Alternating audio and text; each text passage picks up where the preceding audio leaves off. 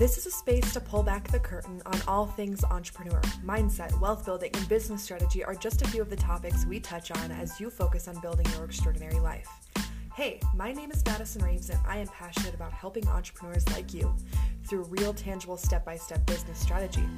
I am a young twenty-something business owner, and I began my first business four years ago from the floor of my living room of my trailer home, and I've grown my legacy to multiple six figures.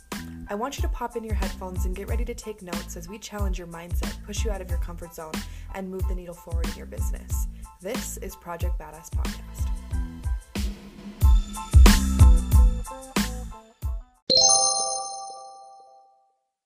Well, welcome back to Project Badass Podcast. My name is Madison Reeves, your host and the author of Project Badass. And I have a very exciting guest today, Azul Terronez.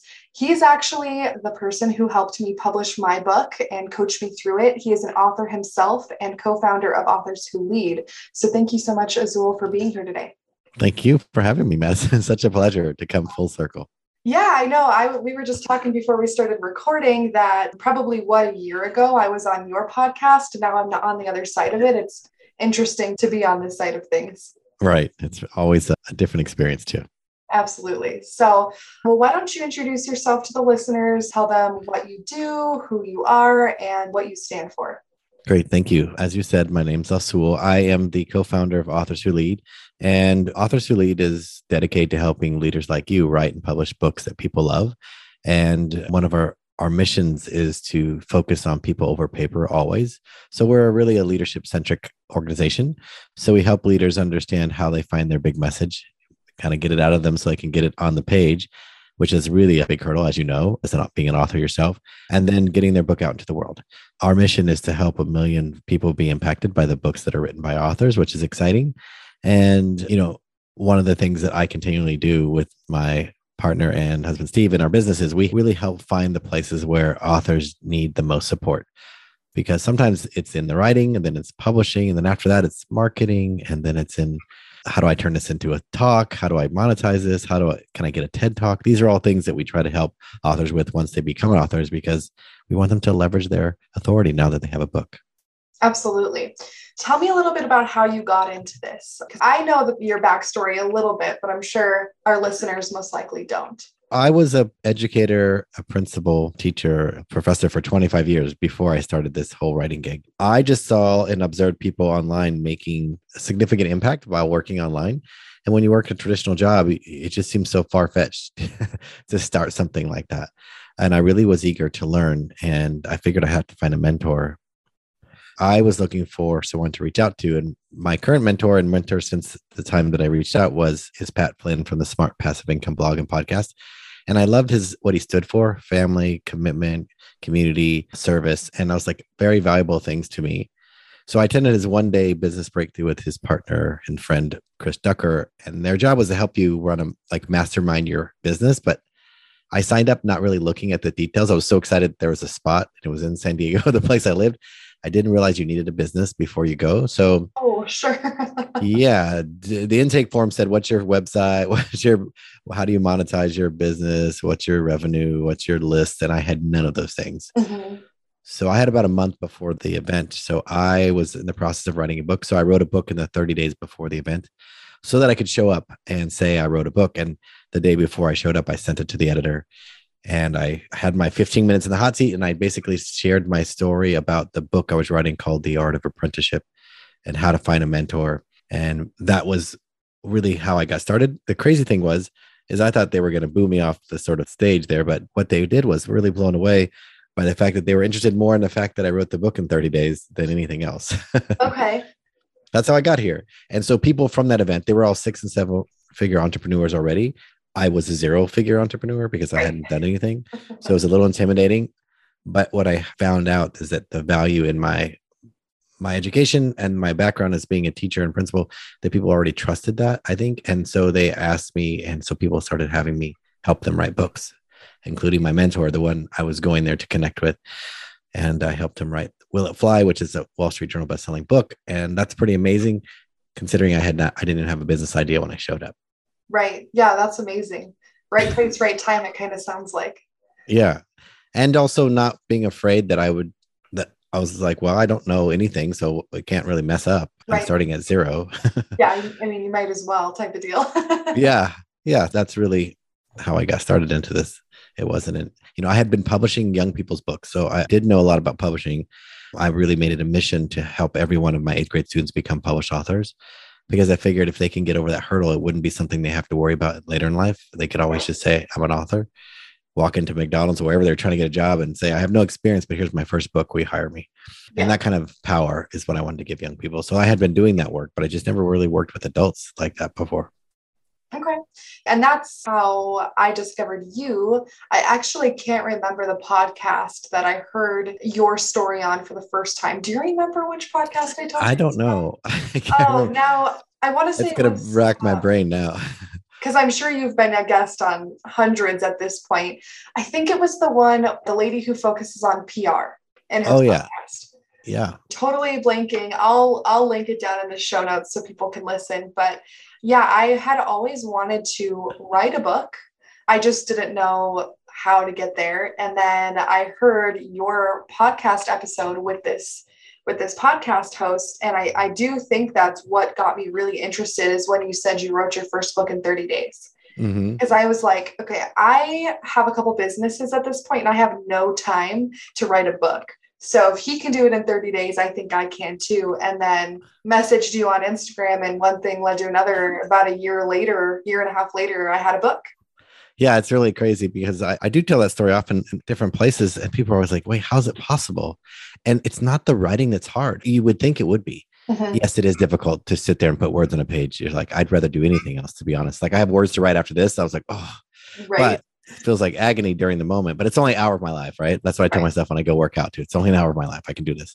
But the hardest part is, what am I writing about? What am I trying to say? What is this really about? And ironically, that's harder than you think, because the moment you go to write it, it comes out different than you think in your head. Mm-hmm. So there's so much work to be done that's in the mind first before you get to words on a page. And that was, I mean, I think I came to you and I said, I have all of these ideas, but I don't even know if they're enough to make one book. And you told me, all of these ideas are like ten books. You need to pick one. That's right. Yeah. Changed my world. It's hard to imagine that one little idea could equal a book, but too many ideas equal sort of word soup. And it's hard for anyone to know what you mean. So it is a challenge to kind of filter out what a book is and what it isn't. And I tell people a book is really a message that someone else can carry without you being present. Mm-hmm. And it's more important for people to talk about your book than even read it. And I know that sounds silly, but if they talk about you as an author and talk about your book as a thing, then it, it's actual, it's real. It's not just something they read and put on their shelf. It's something that impacted them in some way, so they had to talk about it. Mm-hmm. Absolutely. Correct me if I'm wrong, but most of the authors you work with are writing a book because, you know, either they're already a business owner and they want this book to position them in authority, which was what I wanted to do. Or do you see more authors come to you just because they have a story and they want to get it out? More of the first. More people okay. are like, look, I know this is important that I leverage this book. I don't know what to say. Here's my business. Here's my idea.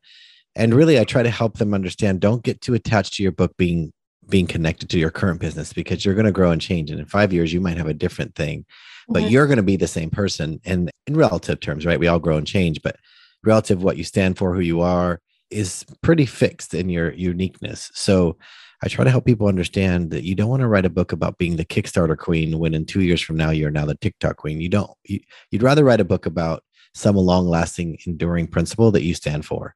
And that's really what's important in a book. So leveraging your authority comes in multiple ways.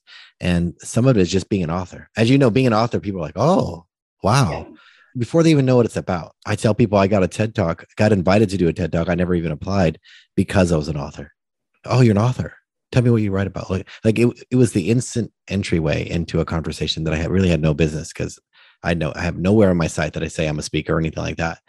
That's what I love about authorship. It gives you sort of more advantage over people. And I don't mean it negatively. I mean that you're positioned in a way that lets more people understand that you have something to say worth of value because you spent time writing about it.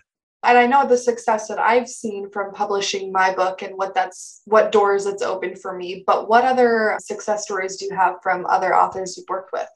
Yeah. So there, one particular author I probably might have shared with you, but I'll share with your listeners, is that I had a woman, she had a podcast. She had just started, she had a blog, and she had been a content strategist and was leaving corporate to do her sort of private coaching, helping small businesses understand content planning, content creation, and execution. And Expand Your Reach was the name of that blog and podcast. And that's the book she wanted to write. And of course, I made her map it out like I make everyone. And yep. With a lot of resistance, they have to draw, use colors. And I think that's a little strange at first. But what I discovered with this, with Dana, was that her book about Expand Your Reach was just the tip of the surface of what she really cared about. So as she was doing this visual map, one of the images was a bucket with a heart on it. And I remember asking, what's this bucket for? And she says, that's my love bucket. I said, well, not to steal thunder from Miss Tina Turner, but what's love got to do with it? What's a love bucket have to do with content strategy? And she said, look, I, you said just put whatever came to mind. And a bucket came to mind because this is for moms. I said, okay, tell me why moms are important to you. And she says, I think every other mom, quote, mompreneur out there tells women they should sacrifice their sleep and stay up late in between naps and just run themselves ragged to build a business. And I don't think that. I think you should take time away from your kids and work on your business. That's what a a business owners would do, but so many moms feel guilty. I right. said, oh, she goes, because people believe that you run out of love. And I don't love diapers and boogers every day. And I don't pretend to. And some days I want to go have martinis and talk with my girlfriends about our businesses. And I don't want to feel guilty. And I don't. She goes, dads don't. Men tend to go play golf or do something in, with their peers, their work peers, and feel like it's totally worthwhile business sense. Women have a different view sometimes as moms.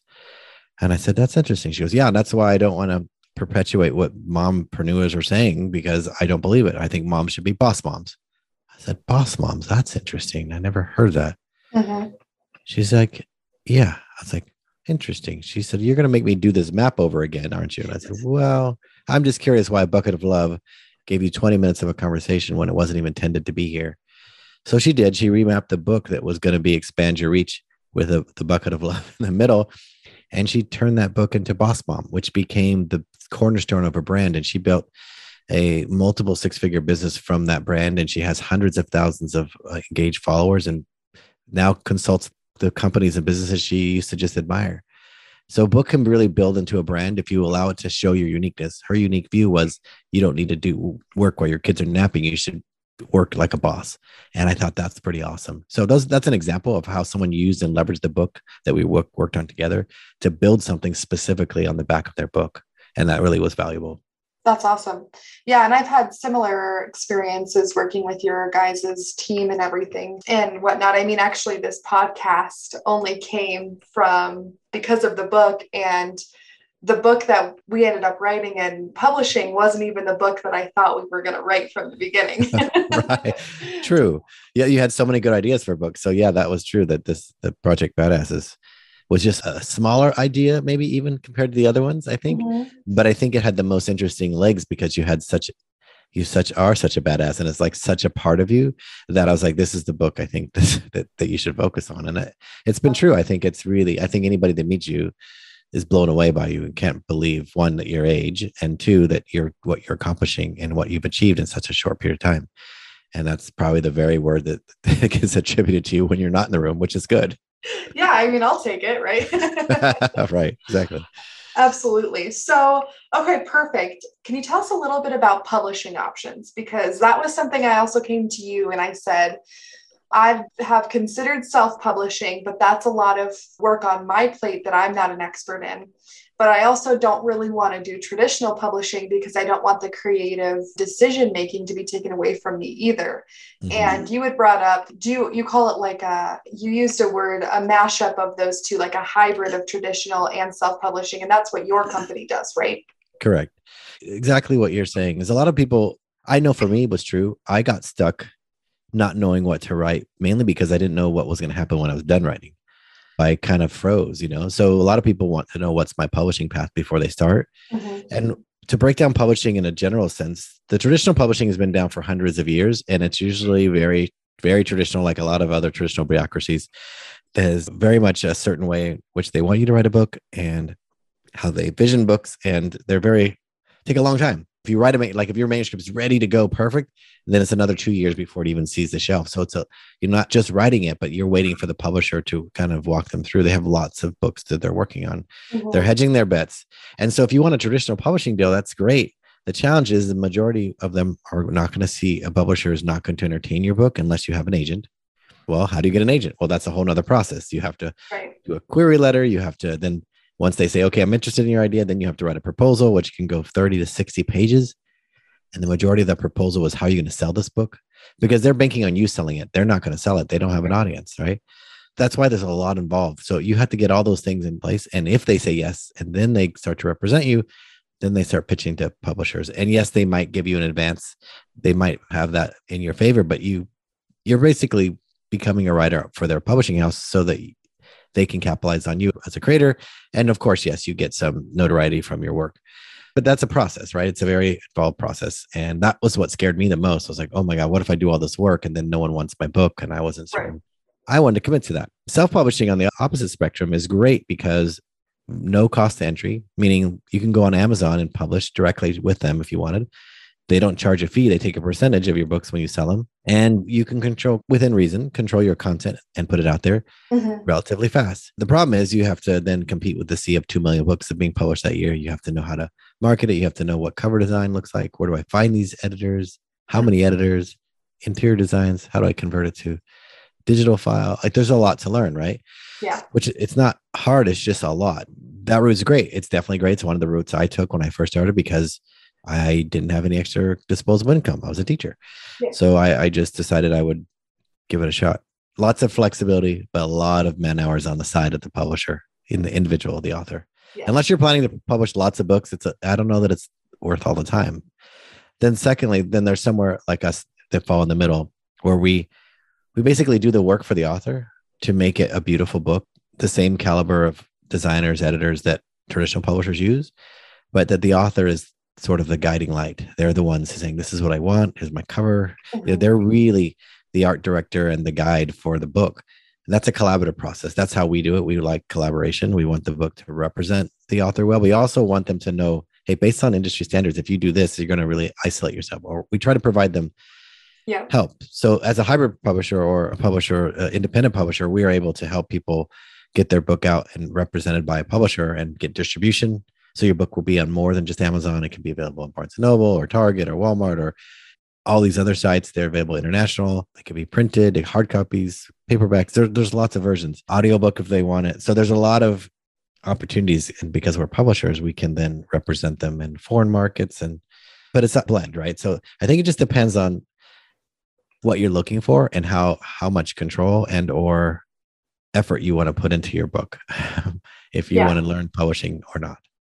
Yeah, absolutely. And I think that was the biggest thing for me is that, and it's something we talk about a lot on this podcast, is leverage.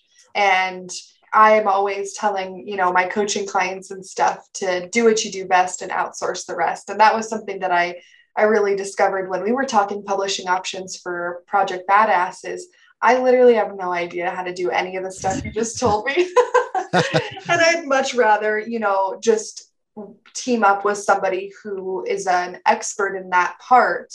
I can give you the book and I can give you that content, but past that, it's so over my head. And I didn't want to put all this time and effort into a book just for it to fall flat on its face because I don't know anything about self-publishing. Yeah. What's your time worth, right? If you have yeah. to do this on a weekend or whenever, how much time would you take away from your business? How many clients could you close? Or having to learn something that's really a, I wouldn't say low level task, but it's a very yeah a task that doesn't require you, and that becomes a difference of what's my time worth versus what what the leverage I have, right? So yes, you might have to pay people who help you or kind of learn some some stuff, but I think you're right. I think leverage, because why not sell six more houses in that time that you could have been learning how to from YouTube for six hours how to just put it on to Amazon. Absolutely. Well, and something else too is that I came, when we signed the publishing contract, I had, I thought it was the full book, but by the time that we got to the finish line, I realized what I came to you guys with was only probably about seventy-five percent of the book. And even in terms of just content. And then it was finishing up the book, rounding. I mean, I think the whole last part of my book didn't even exist. Right. I, I'm pretty sure I came to you and I said, I don't know how to end this thing. Right. And that's the thing is with traditional publishers, they have an editor assigned to help you. And that's what we have, right? We have someone say, hey, let's talk about this before. It's not about just fixing the grammar and punctuation. And that's what a lot of people in self-publishing world do. They just get it proofread and put it out in the world. And it, you can tell, you can tell a book that was basically just grammatically proofed. That's not what editing is. That's, right. that's proofreading. That's nice, but it isn't, you know, having your cousin who's a, was a teacher five years ago, edit your book isn't exactly what editing is for books. They really have a cadence that they have to follow. If you want someone to keep turning the page, if you want to have it help you develop your signature talk, those things have to be thought about before you fix words. And most self-published authors kind of miss that because they, it's an extra step to have to find a, a developmental editor before all the other editors that show up. So I think that's really helpful. I mean, it shaped up the book. Even the title of the book got shaped up during the final writing pieces. Yeah, because we didn't even have a title until probably three or four months before we published. I had no idea what to call the thing. Yeah. And not again, the brainstorming session about what it could be, you have, it has to resonate with you. Because if not, you feel like you go on and you start talking about it. You're like, oh, this is not my book. Yeah. But, but it also authors, it's one of the hardest things to do. Like how to title your book. Some people feel like titles just come to them. And others of us were like, I have no idea what my book's called or even what it's about. Like it's overwhelming. Like I wrote this thing. How do I not know what it's about? Well, that's what you need editors to help you get really clear on the messaging. Mm-hmm. And the title should just roll off your tongue. You should feel like it represents you well. And that's a good part of publishing. That's a part. And that's why collaboration is important because yeah. the author has to carry this forward, right? You have to be able to talk about it again and again and not feel like overwhelmed or maybe discouraged that, oh, I can't believe I wrote this. Yeah, absolutely. Well, and that was something too, is I came to you saying, I want to write my book because I have this goal of being a public speaker. And I had always known that when I get on stage to do, whether it's my TEDx talk or I'm speaking in another opportunity, that my title, Project Badass, is something that I'm proud to say, and that embodies me, which, I mean, I'm sure you could agree with this. And you were saying earlier, anybody who knows me personally knows that's like perfect for my personality. I mean, it's a little bit of a, you don't always see that on a book every single day, but that's, that's what makes it perfect for, for my brand. So I think, and you guys were the one who came up with it. I heard Project Badass and I'm like, yep, that's the one. Yeah. There was a lot of other titles that were kind of playing around our head that we're trying to, because you don't want to, you know, you were open to it, but not every author that when we find them can really sink their teeth into like very challenge. Like let's, let's try to like push the envelope here. Cause you know, one of the early book ideas, which I think still in you, which the No Zero Days is a really cool concept, but it wasn't what your book was about. Your, your book was about how you got here. Yeah. The second book, you know, might be about other things, but like, so trying to find, well, who is she? Like, that's what the book should represent. It can't yeah. just be just the title of the book. It had to be so much more. And, yeah. you know, the overcoming the ordinary was one. I remember Path to Extraordinary. We were trying to like play with all these things and we're like, that's still not enough. And then that's I think it was Steve not- and I said, what about Project Badass? And that's when we're like, I don't know, maybe she'll like it. But I think that really represented you. And that's because that was the story of your sort of growth as an entrepreneur in the, in the five years from, you know, fifteen to twenty, which is really what badass. So, right. Yeah. And I remember I was actually sitting in the hallway of this hotel in Vegas, because I was in Vegas on business with my AirPods in, sitting in this hallway on Zoom with you and Steve, and we decided on Project Badass. And I'm like, yep, that's it. There's, it has to be. Yeah. But I'm glad so. It comes together. That's, I mean, Steve is really the word wizard. He's the one that finds the words that kind of, mm-hmm. he's listening for the, he's trying to figure out the author. He's trying to figure out who they represent. And that, I think that just, it's so brand worthy and so clear. And it's the kind of thing that even if you let go of that sort of vision of the book in some regards, it will always be a part of your journey. So it doesn't ever have to go away. So that's what we liked about it too. It just represents this notion, especially to people who are wanting to be, they know deep down they are, but they don't know what to do. That's what your book represented. Give them the belief they could do something, even if everything was stacked against them, right? Yeah. And what it would take if they wanted to really become a badass. And it's more about accepting certain things. Like, so the book was really, it was a reflection of the book, right? And so I thought, yeah, it was such a great, a great moment to see that happen. Yeah, absolutely. been crazy, whirlwind for sure. I wanted to talk to you about your TEDx speech, because that is super fascinating to me. And I think a lot of people listening to this would be very interested in hearing how you got there. You know, it stemmed from being an author, and then what that's done for your business. I mean, if anybody, it might just be me who thinks it's interesting, but I thought we could talk about. Yeah. Oh, thanks for asking. You know, for a long time, right, for several years, there weren't any TED Talks, right? So mm-hmm. TEDx Talks weren't, weren't available. But so I, I was living in Shanghai at the time, and I got introduced from another friend who's also an author to the organizer in Dominican Republic, where they had been running TEDx for like seven or eight years. It's well known. And I was a little nervous at first because I was like, can I do it in English? Because I don't think I want to do it in Spanish. That would be really hard for me. They're like, yeah, it's in English TEDx. I was like, okay. But I spoke to the organizer for about forty-five minutes. He's like, tell me about this book you have. And I was like, yeah, I told him a little bit. And he's like, well, what else do you do? And I said, well, I kind of have this idea for a book. It's new. And I started telling him about the, for twenty-four years, I've been asking the same question of kids, what makes a good teacher great? And that I had collected twenty-six thousand responses to this question. And he thought that was fascinating. He goes, talk about that. Great. I'll see you there. And I was like, what do you mean? And he's like, I'll get you a ticket. You come, we'll take care of everything. You just come and talk about that. And I said, okay. And I, I really was trying to write the book and I couldn't get it to work. So now I was nervous. Now I had to do a talk about a book. I couldn't get to work. I wasn't sure if it was right. I struggled, honestly, put it off. You know what it feels like to oh, put it off because I can't figure it out. Mm-hmm. So two weeks before, I finally started to shape it up and work on it and get the graphics and get it together. And I went to go to practice. I was in the Dominican Republic and they had practice and I was practicing with my friend. And he said, I think you should change some things, move this around, try this. And I was like, it's tomorrow. Like the rehearsal's tomorrow. Like I'm changing slides, everything. I have to re-memorize this. And the next day was practice. And they tell me it's island time in Dominican Republic. I don't expect to start on time. He said, go about two or three hours late. I was like, two or three hours late? What about, that seems like I'm, I'm not that kind of person. I like to show up early. I went a half hour late, which is as much as I could handle. But I got there and realized that I wasn't going to be on until five or six, even though they said two. And what happened is I never got the chance to practice. So I never practiced that TEDx talk until the day I actually had to record it live in front of an audience. Wow. So I was a little nervous, obviously. Yeah. I didn't even get to practice the slides. So I didn't even know like how the clicker works. You know, is the monitor here? Like I didn't know any, like all the technical parts of speaking. And not being a professional speaker, I was like still nervous. But what makes a good teacher great? The topic really was what sparked the interest and the idea of that I was never a good listener to of students when I was in their classroom, maybe better than some teachers, but I would have spent more time listening to kids. The, the biggest problem in education isn't curriculum or this school or that school. It's that we don't listen to kids. Kids are the solution to all these problems and they're really smart, but we treat them like second-class humans. Right? They don't get to be humans until they leave school. Sort of ridiculous.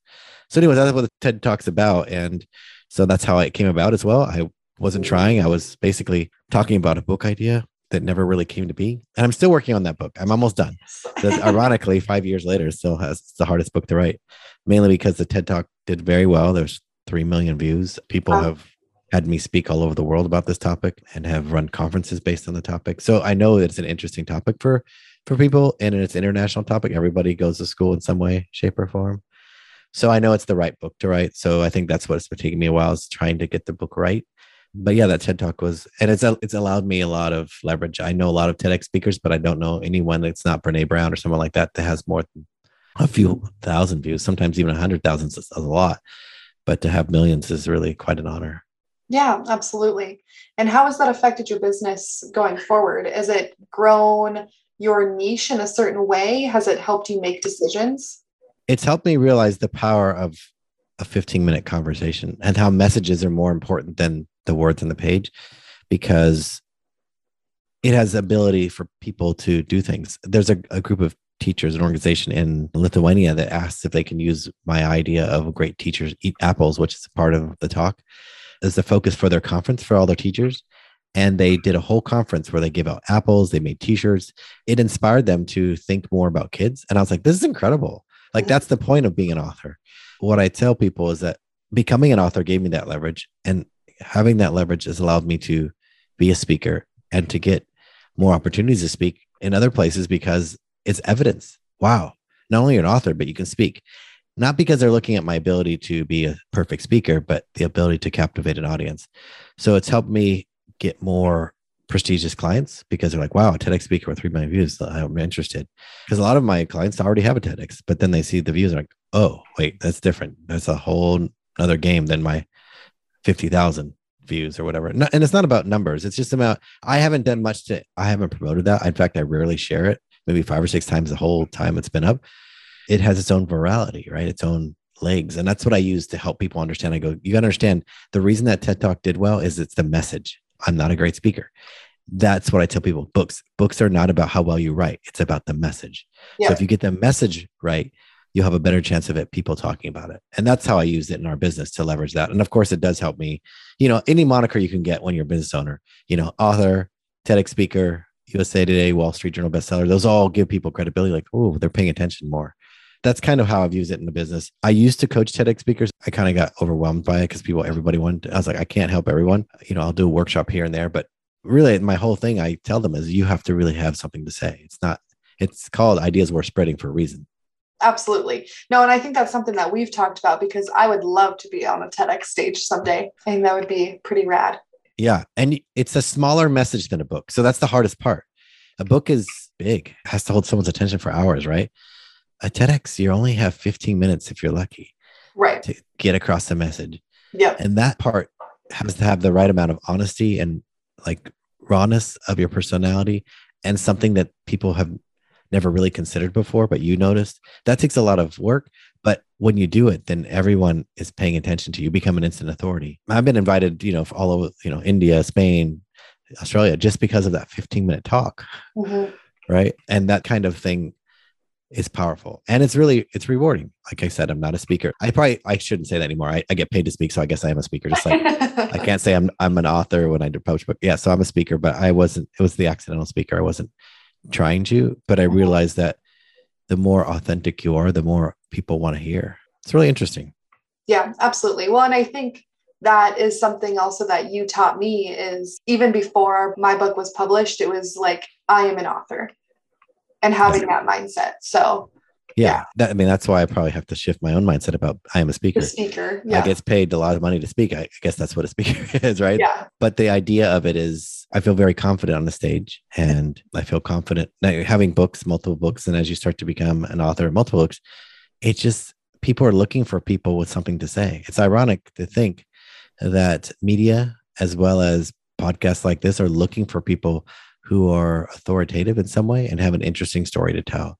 Mm-hmm. And so a TEDx is a great way to do it. I would definitely say it's worth worthwhile to pursue it. And I know in our community, we teach a lot about that. How do, well, how do I do it? How does it work?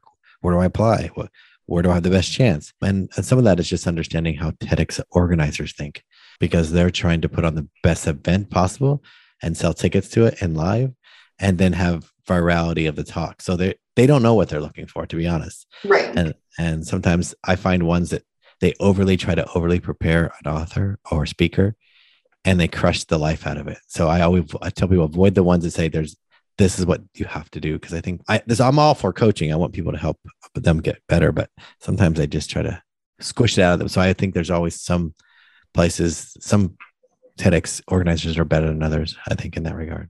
Sure. Okay. Yeah, absolutely. That makes sense. And you're, you do, you said workshops for TEDx speaking, if anybody's interested. Yeah, I do. So we have a community called The Leader Circle, and it's really it was designed for authors like yourself. Once you become a published author, there's so much more to your leadership now that's evolved. And there's, it's great to be with other authors and say, so what are you doing? What's right. your lead magnet like? Are you yeah. publishing another book? How are you repurposing your content? How are you getting more reviews? Like, that's necessary. That's the work of an author, right? Mm-hmm. So the Leader Circle is designed to help people. And one of the things they constantly ask is, how do I get a TED Talk? So it's one like a workshop I offer for free because people are in that community. How do I relaunch my book? Or how do I leverage my my media interviews? So we we try to just give value in that community. So that's where the place where I usually teach them is to that community. Okay, awesome. And is that something, a link I can get from you to put in the show notes? I think I actually have an email from you about it. Yeah, I can drop it here too, but it's relatively new because we were just inviting founding members, people who either worked with us or attended a workshop or was published with us were the first invitees because mm-hmm. we want them to actually inform what they want. that's really why we just invited them, but it'll be open up to other people as well. And it's really yeah. affordable compared to a lot of other programs we run, because we realize that people already committed a lot to it. So I will drop it here in the chat, but it's, it's awesome. The reason I like it is the access to other badass people who are doing amazing things. And that's actually probably the most valuable thing. It's not just, we do it by application. So we're trying, we're not screening for anything in particular, except for people who really are committed to their, I thought leadership is a weird word, right? I'm not sure how to feel about it, but leadership yeah. and dedicated to their idea of getting their message out there. So with that, we've found, we've seen great success, and I get to call on my mentors and have them come talk. That's awesome. More of a private way, as opposed to just being on my podcast. I was like, why don't we invite them to the community? They can get, people can ask questions and get advice. And th- that's really what the value is in a community over maybe a workshop or a course. Okay. Awesome. Yeah. I will definitely drop that below. And I, that's something that I have on my list for the last couple of weeks since you guys sent me an invitation. I just need to get signed up on it. So awesome. I want to get into some of our final questions here. So as we're just wrapping up the why writing a book for your business or brand, why talks can be beneficial, what is one tactical business strategy or tip that changed the way that you do business and you'd be able to share to somebody today? In any business, the most valuable thing you can acquire is a lead, right? And everyone is hustling for leads, right? And that's makes sense. One of the things that we've made a commitment to our team and to the people that work alongside us with Authors Who Lead is our goal is to get help serve so well that every client is and will refer someone else. So our only focus for us has been referrals. Doesn't mean we we don't have times where we have to market. We don't have times where we need to do things like that. But we figured if we built around the reputation and aim for the clients we want, not necessarily yep. even the clients that we might be serving at the moment. If they are the clients we want, great. But if not, then if you want to serve certain clients, then create stuff for them. Create things that make high value for them. Like having all of our authors come to San Diego before the pandemic and have a, a retreat or a workshop where they all got to come together. They got to talk about their books. They got guest speakers. That was really valuable to them. And it, but it wouldn't have been very valuable for an entry-level person. Right. Because they're not ready for that, taking that high level information of very successful entrepreneurs. So I think knowing who you want to serve, creating such a business that you become indispensable, or as Seth Godin says, be the linchpin. You're like, wow, there might be a lot of people out there doing what we do, but no one is out there like you. And that's the thing I think that sets you apart, and that mm-hmm. relying on your uniqueness and unique gift and not being afraid to do maybe even the opposite of what other people are doing has really helped us set us apart, that people talk about us even when we're not in the room and we have no idea. And hopefully it's usually good. Right. But the, the idea is that's one of the things that's differentiated us from the business, is that you sort of, everybody feels like once you get introduced or there's an invitation, that it's sort of like a community where you're well taken care of. And that, I think that's in business. If you can find your niche and how come you can serve even someone the same, the same genre or same area that others are, you'll stand out. Mm-hmm. And you'll become the one that people want as opposed to the one they could afford. And that's different. Yeah, absolutely. And that's where it gets into being able to price what you're actually worth and mm-hmm. and yeah. not competing and things like that. Right. So telling people what I'm worth when they when I charge for my personal rate, they're always like, my gosh. I don't take a lot of one-on-one clients anymore. But when I do, there's even one somebody I've been I had coached his company for five years. He's like, you charge more than a Manhattan lawyer. And I said, I know, but try to find a Manhattan lawyer, help you do what I do. Right. There's a lot of Manhattan lawyers charge that much, and they all do much pretty much the same thing. But there's only a few of us, you know, author whisperers who are able to bring out the book of you.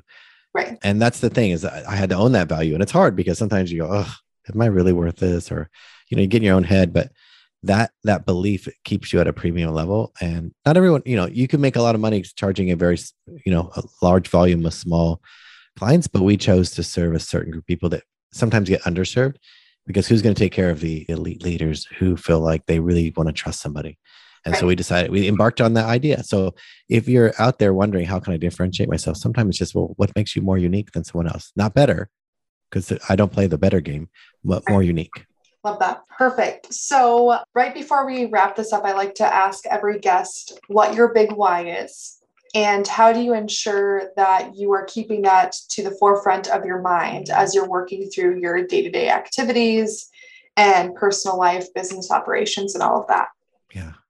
Well, one of the reasons I was searching for something to do online is that I wanted my freedom. I wanted the ability to travel the world and take my laptop. I wanted to impact people as much as I was in a classroom, mm-hmm. you know, and that was really hard because after twenty-five years of being committed to something, it was a difficult thing to really see how I could do this differently. And my why is I really want to impact the world through the service of others. And I feel like helping people spread the message of leadership is important to us, you know? So why, why I do this is because it feels a lot like it used to when I was in the classroom. I didn't know then as well as I know now, you know, there, you know, working, I worked, I really worked in middle school the most, high school some, but you know, someday maybe they would impact the world. They were really, kids were kept in a box. They weren't allowed to do much, mm-hmm. but when I see a kid do things that would blow my mind, I was like, I want more of this. I want to be a part of that. And so my why is to help continue to be a part of that, be a part of changing the world through other people. I don't have to be the one doing all that changing, but I do want to be a part, and I want to leave the legacy behind. And the legacy that I get to leave behind is all these books that I get to back up and hold and go, look, I help. These books wouldn't have existed without me. And that's pretty amazing. So my why is about that commitment to helping the world. Awesome. Well, thank you so much for sharing. Where can everybody find you? Social media, website, if they want to work with you, what does that look like? Yeah, you can go to authors who lead dot com. Okay. That's where all of our programs, that's sort of the hub of everything that we do. And if you want to follow me, I'm Azul Terronez, which is a, a kind of a messy name. Azul is pretty unique, which means blue. And Terronez is a very uncommon Spanish name, but I'm the only one. So that's good news. You right. find Azul Terronez at all social media. Like, like I'm the one, one of the few people that has all their, their name on every social handle because it's the most unique name. So yeah, right. you can find me anywhere from Twitter to Instagram. Those are my some places I really like to be. Okay, awesome. Is there anything else that you want to say before we send them off? I would say that if you've been thinking about writing a book, but you're not sure if you can do it, or it's starting to keep you up at night, you know, that feeling like, oh, I really think I should. You'll have voices that think they're going to talk you out of it. Maybe other people will talk you out of it. But if you feel called, there's a reason. And I don't always know the reason. Books sort of are birthed within someone. And like Maya Angelou says in her famous quote, there's no greater agony than an untold story inside of you. So if you have a book inside of you, I, I challenge you, inspire you to write it. Even if you only have a simple idea, you don't think it's going to be much, I have a feeling that if you start and embark on it, it could really change your life. It surely has changed mine. Awesome. Well, thank you so much, Azul. It's changed my life completely as well. So I'm excited for everybody to hear about this, and maybe it's something that they can do for them too. So awesome. Thank you.